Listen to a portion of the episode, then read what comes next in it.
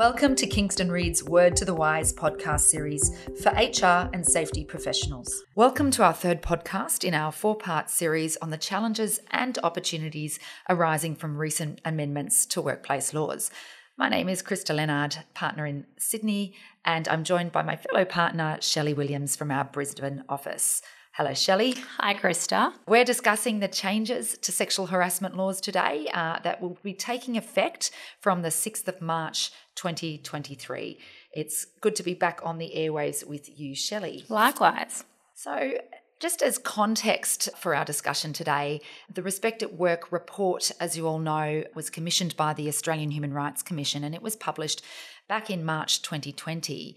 Uh, and it focused on providing a new framework for the prevention and reporting of sexual harassment in the workplace. Now, the underlying premise of the report was that workplace sexual harassment is not inevitable, it is not acceptable, and it is preventable. As a result of one of the 55 recommendations made in the report, the Anti Discrimination and Human Rights Legislation Amendment Respect at Work Bill, it's a long name, was introduced and received royal assent on the 12th of December last year. Now, the Respect at Work amendments introduced the positive duty on employers to take reasonable and proportionate measures to eliminate unlawful sexual harassment unlawful sex discrimination, and victimisation as far as possible. Now, we've discussed in our previous podcasts principles on how to eliminate sexual harassment in the workplace, and really the focus for employers is on safety. Everyone has the right to be safe at work. Policy, we know, needs to be evidence based, and that forms the, the underlying principles for, for how and why we implement our policies in the workplace and the procedures that we follow. And obviously, Key to all of this is that prevention is the focus for employers. Now, in addition, the recent amendments to the Fair Work Act have introduced even greater protections against sexual harassment in the workplace. So, Shelley, over to you in terms of telling us about what these new changes mean and those protections, what they are. Yeah, sure. So, one of the, the first um, elements of the changes that have been introduced is this new prohibition on sexual harassment in the workplace that's been introduced into the Fair Work Act. And it includes this in connection. So it, it's a prohibition against sexual harassment in connection with work. The prohibition applies broadly to protect workers, prospective workers, and persons conducting business or undertakings. And it also includes any sexual harassment that occurs by a third party, such as a customer, for example. Employers, importantly, can be held vicariously liable for acts of their employees or agents unless they can demonstrate that they've taken all reasonable steps to prevent the employee or the agent from doing the unlawful acts. It's that taking all reasonable steps threshold. It's quite a high threshold, isn't it? It and is. That really means different things for different employers depending on the company size, the maturity or where in the life cycle the company is, the industry yeah. they operate. Right, all of those things. So what does it look like for medium to large organizations? Yeah, so at its at its very core, it's about being proactive and not reactive. And it's about an employer essentially attempting to successfully avoid liability. So the default is essentially that an employer is vicariously liable for the actions of their employees and agents. So whether an employer has taken all reasonable steps um, will arise in the context of defending a claim. And in most circumstances, an applicant will be asserting that the company or the organisation did not do enough to prevent an act of, of, discrimination or harassment in the first place. So, this means that in order to successfully uh, use that defence of having taken reasonable steps, an employer must have taken appropriate steps before the act of discrimination or harassment has occurred. Right. So acting reasonably in response to a complaint or discrimination or harassment is not sufficient. That's right. It's really important to respond properly, but courts will usually take a two step approach to assessing what is reasonable. So, firstly, looking at what steps the employer has taken to prevent the discrimination or harassment occurring. Uh, and then considering whether there were other reasonable steps that could have been taken. So, at the very least, an organisation or a company should be able to demonstrate that they have properly drafted anti discrimination and bullying policies as well as diversity and inclusion policies in place, and that these are applied consistently, and that's a really important part of it, and also reviewed periodically. So, Usually, we recommend that an annual review take place. But I think, in light of these changes, that really needs to be done in advance of, of March this year. For employees, including specific training for supervisors and managers up to senior executives and even the board level, and ensuring that employees are receiving that training on appropriate workplace conduct, how the policies work, and what the expectations are in respect of those policies with the focus of giving employees and leaders the tools to actually speak up and to stop the conduct from occurring. So that's really taking it back to that prevention piece which we're talking about, Krista. So what mm. the research refers to in, in that respect is is teaching employees and managers to take an active bystander approach and giving employees the tools to, to be able to speak up in the workplace. And we're seeing more and more of that as employers become more familiar with that approach. Yeah, that's um, right. It really is important. And we're seeing, obviously, the benefits of that with uh, employees reporting to their managers that they do feel more comfortable once they have those tools to, to enable that speak up culture that, that companies so often talk about trying yeah. to enable. Yeah, that's exactly There are right. systems.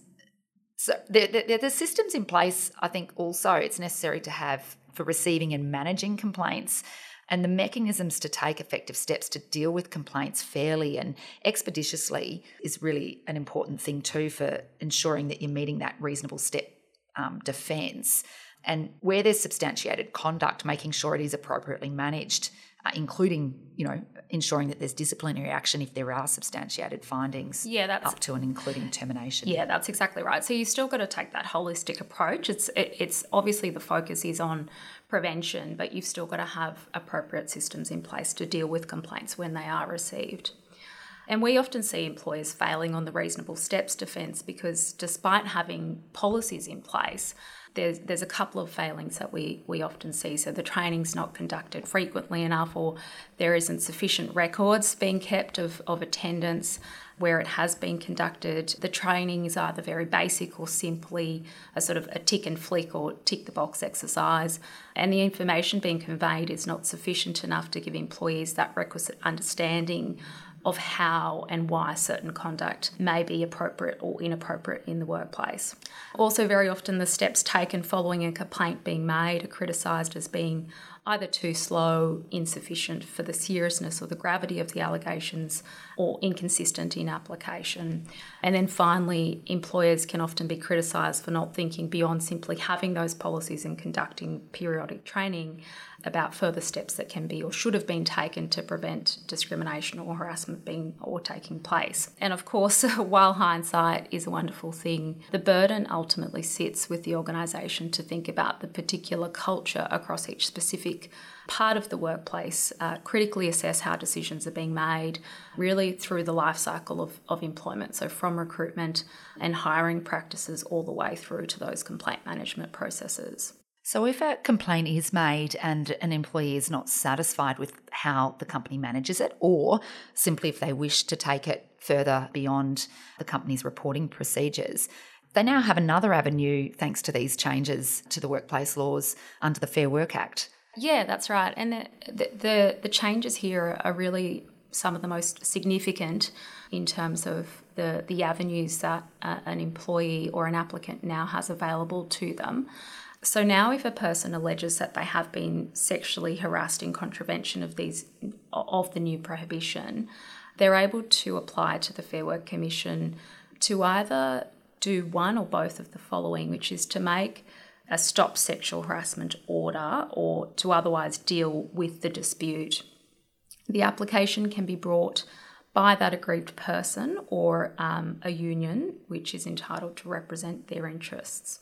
Looking at those orders and what the legislation now says, it makes it clear that if an application consists solely for an application to stop sexual harassment, the Commission is required to firstly deal with that dispute within 14 days of the application being made. And if the Commission is satisfied that a person has been sexually harassed, and, and it's a two pronged test, yeah. that there is a risk that they will continue to be sexually harassed, it can make an order, any order it considers appropriate. However, it can't make a pecuniary payment order or a, a monetary, an order from any compensation, financial compensation.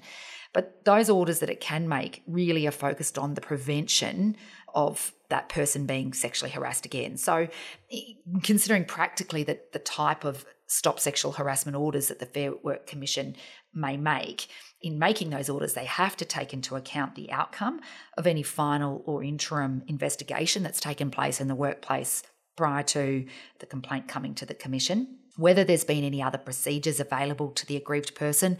If so, what were the outcome of those procedures? What was the company doing in order to, to deal with the complaint and any uh, sustained findings? And really, any other matters that the Fair Work considers relevant in, in dealing with the case. Now, as I said, they have a wide discretion as to the types of orders it can make, and those orders generally will mirror those under the anti bullying jurisdiction. So they could include, for instance, that one or more individuals obviously stop engaging in the sexual harassment, that there be changes to the workplace arrangements between the individuals, how they interact with each other, and the like.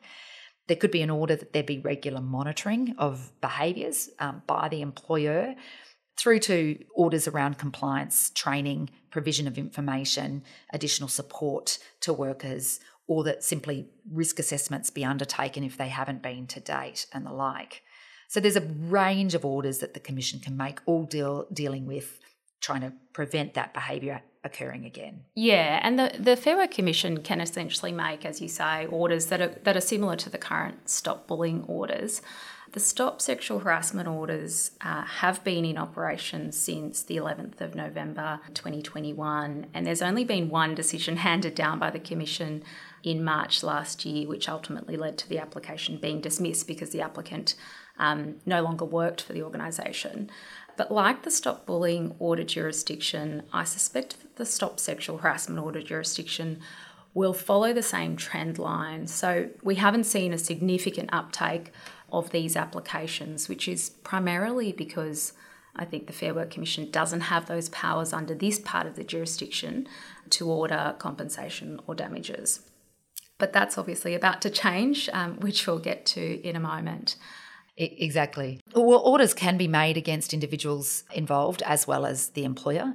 And that's obviously the same as the anti stop bullying applications or orders.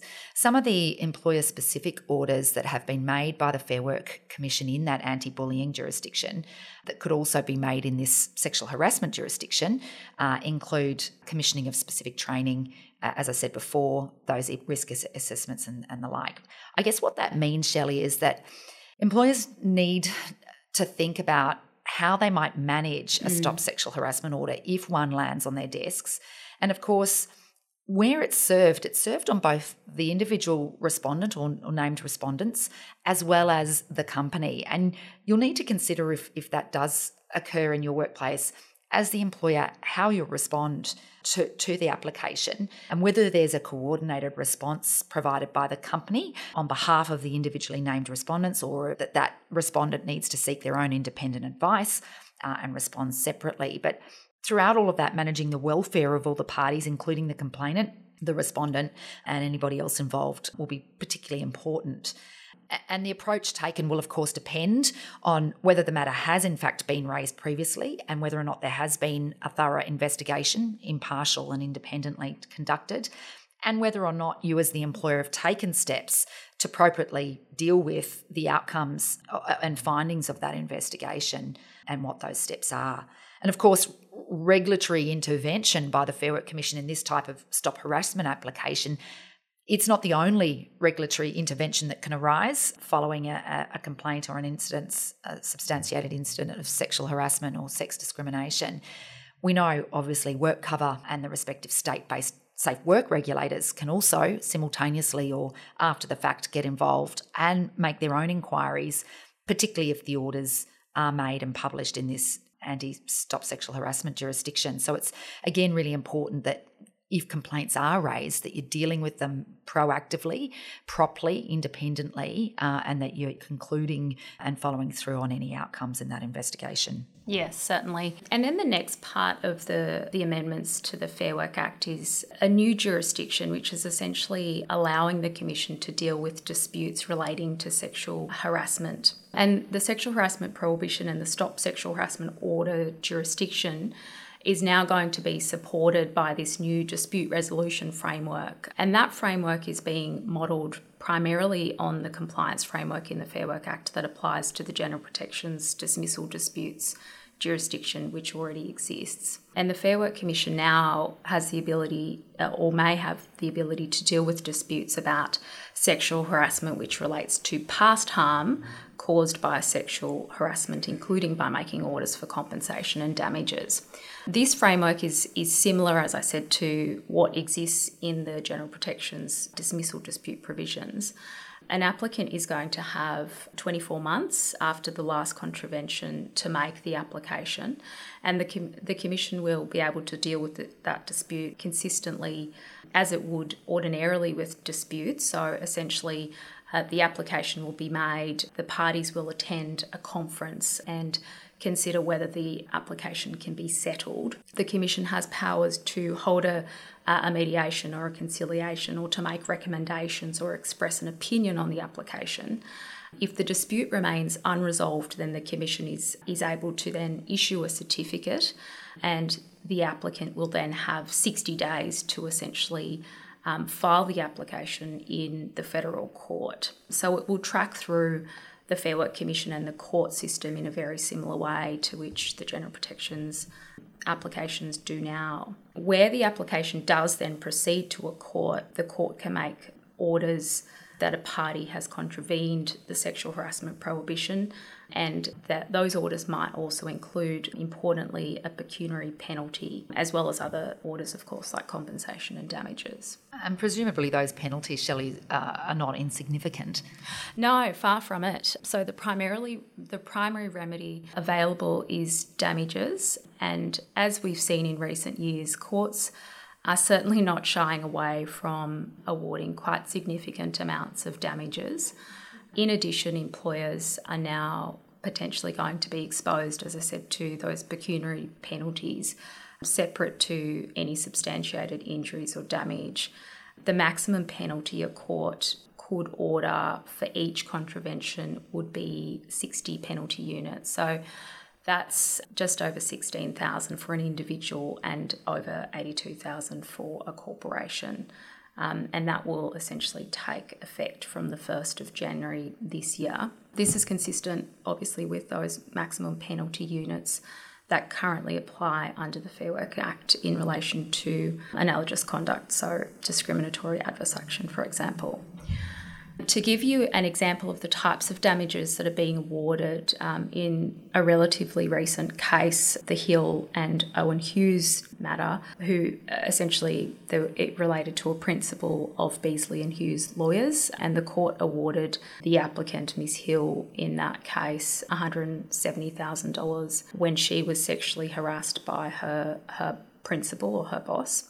120,000 was awarded for damages suffered because of that sexual harassment, and $50,000 was awarded for aggravated damages. So the aggravated damages were essentially awarded for the failure of the employer in that case, Mr. Hughes, to stop or prevent the sexual harassment from occurring.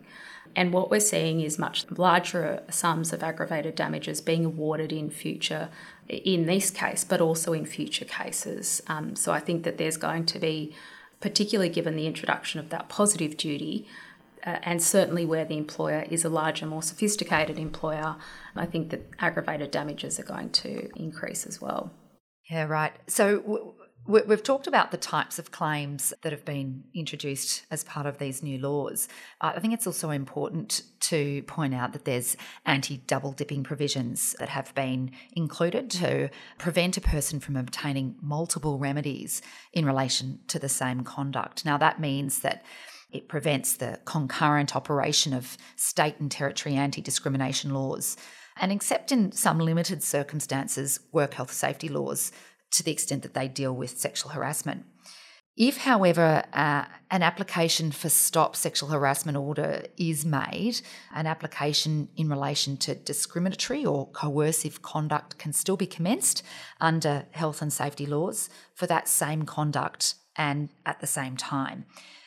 Previously, there was a prohibition on the bringing of civil proceedings in relation to discriminatory conduct if a person had already commenced a proceeding in relation to that same conduct. Similarly, a person would not be prevented from pursuing a remedy under applicable anti discrimination legislation if where they've previously made a stop sexual harassment order.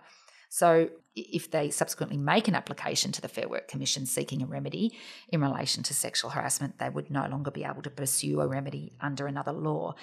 All of that really is there, as I said, the anti double dipping provisions to prevent multiple applications, but there is and there are ways in which different jurisdictions are still able to deal with predominantly the same conduct. So, again, if a claim is made and if as an employer you are subject to an action, it's important to get advice early on about the potential for multiple actions, but also where those anti double dipping provisions step in so that you're aware of that. Yeah, that's right. And I think that there is going to be an increase of the use of the provisions in the Fair Work Act, given their novelty, really. Um, and I think that there's going to be, you know, an approach taken by applicant lawyers and unions to really try and test these provisions out. Definitely. Yeah. So, just quickly, um, it's worth also noting that there are three further protected attributes being introduced under the Fair Work Act in the anti discrimination provision. So, breastfeeding, gender identity, and intersex status have also been included as protected attributes. And these changes really just align the Fair Work Act with existing Commonwealth anti discrimination legislation. So, in terms of what this all means for employers, it's relatively simple, and I know that that's a, that's probably quite a loaded um, statement, but employers really need to just continue to work on reducing or eliminating sexual harassment and sex discrimination in the workplace. It's an ongoing core part of what needs to happen within an organisation, and that focus needs to remain. The prohibition on sexual harassment in connection with the work with work in the Act represents another basis for, from a compliance and corporate governance perspective to ensure that businesses really are considering what all reasonable steps might be in the context of their organisation. And certainly the new laws will impact business caught on the wrong, on the wrong side due to the risks associated with being identified in public decisions of the Fair Work Commission in relation to an application for stop sexual harassment orders, for example, being the subject of stop sexual harassment orders that impact on the day to day operation of the business, a finding of vicarious liability in relation to those types of claims, a potential increase of union involvement and union membership in the workplace, given the ability for the union to make these applications now on behalf of the aggrieved person. And also, just that point about the Fair Work Act also potentially getting access to third party investigations commissioned by an employer as part of proceedings relating to stop sexual harassment orders. So, the powers of the Commission, as, as we've sort of talked through, are quite far reaching. And that intervention and what that intervention looks like is obviously yet to be seen. But I think that there's, there's certainly scope to consider how the Commission might review or request uh, copies of investigation reports, for example. So, in preparation for the 6th of March, what do businesses really need to be doing? Well, we always end our podcasts with our wise tips, Shelley. And I think first and foremost, my first wise tip would be, and it's not earth shattering, but it's to really review and amend company policies and procedures regarding appropriate workplace behaviour and, and, and review also your investigation procedures to make sure that they're up to date with the law, but also that they're best practice. In our experience, these policies and procedures are either usually too prescriptive or sometimes they're not prescriptive enough or non-existent and yeah. it's important to make sure you get get it right and then it's really important on the back of that that you assess the training process and the training content that you're rolling out for your staff and if training is being delivered electronically which a lot of this uh, appropriate workplace conduct training is these days drill down and look at what are the average time uh, being taken by employees to, to complete the training? Is it appearing to be a, a, click and or tick and flick exercise and training is being completed much much more expediently than you'd expect it to be. If the training requires employees to take quizzes and to answer questions, look at the questions that are being answered inconsistently uh, and look at where in the business and, and who's answering them incorrectly. And I think I'm certainly, and I know you are too, Shelley, a fan of in person or face to face training. Yeah, definitely. I think that at least that in this area needs to be done periodically and it shouldn't always be online. So mix it up and ensure that content is reviewed by a professional and that it is consistent also with your policies and procedures so there's no inconsistency. Yeah. I think finally my my final wise tip would be look at and think about what your continuing messaging is throughout the year and provided outside of training. So this just doesn't stop once you've done the training. HR teams, work health safety teams, and, and generally management should be looking at developing message and content throughout and on a continuous basis. Whether that's being delivered through toolbox talks, through town hall meetings, in individual team meetings on occasions, or certainly in Indeed messages from the CEO, have a program and a, a, a, system in place to ensure that that messaging is coming through, it's consistent, and it's being given and lived and breathed by those in the organisation that should be in that position to do so. So, particularly management and executive level uh, managers. Yeah, it's a really important point, and and just to pick up on what you've just said there, it's it's important to be monitoring the trends that are occurring, and you can do so through sort of a, a continual review of what types of issues are occurring in the organisation, what are the types of investigations that you're having to conduct to really allow you to hone in and focus on some of the key areas of, of risk that exist to the business within the context of the broader sort of appropriate workplace behaviour framework. And that really leads to one of my sort of wise tips is really to consider that overall framework, including whether you need to implement other policies or framework structures to help you meet that positive duty. So have you considered a prevention plan or an action framework which sits as an overarching guiding set of principles and confirms the commitments that your organisation is making in respect of what it intends to do to eliminate this type of conduct from occurring in the workplace. It also needs to include a, a, review of your risk assessments to identify hazards and, and to really look at it from that health and safety perspective, like you would any other physical risk or hazard in the workplace.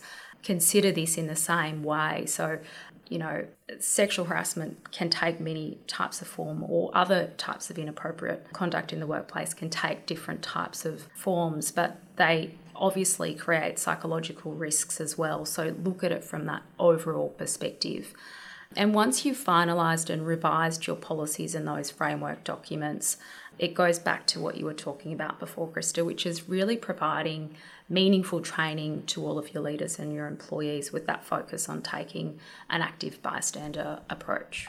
There's a lot, a lot to do on an ongoing basis for, for yes. HR uh, and safety professionals. Look, sadly, I think sex discrimination and sex harassment is still a persistent and a very serious issue. And no workplace, I don't think, is ever going to be immune from the potential for claims, including obviously, of course, historical claims. But by continually reviewing your workplace culture, by getting out and, and speaking with your staff, from having leaders that lead from the top with a more proactive management message on this issue, and ensuring suitable processes are in place to manage complaints quickly and fairly and consistently, it is possible and indeed should be inevitable that the risk of offenders committing unlawful acts in your workplace decrease.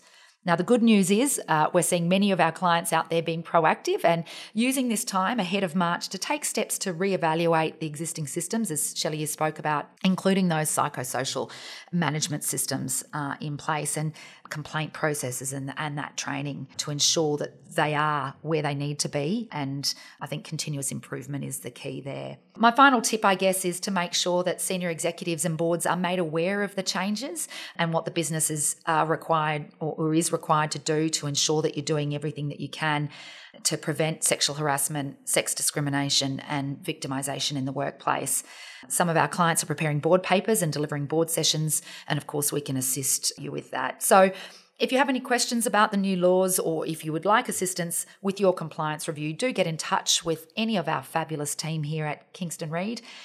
Thank you, Shelley, for your wise tips and words, and thank you all for listening. Tune in next time to our final episode in the four part series on new workplace laws. Thanks, Krista.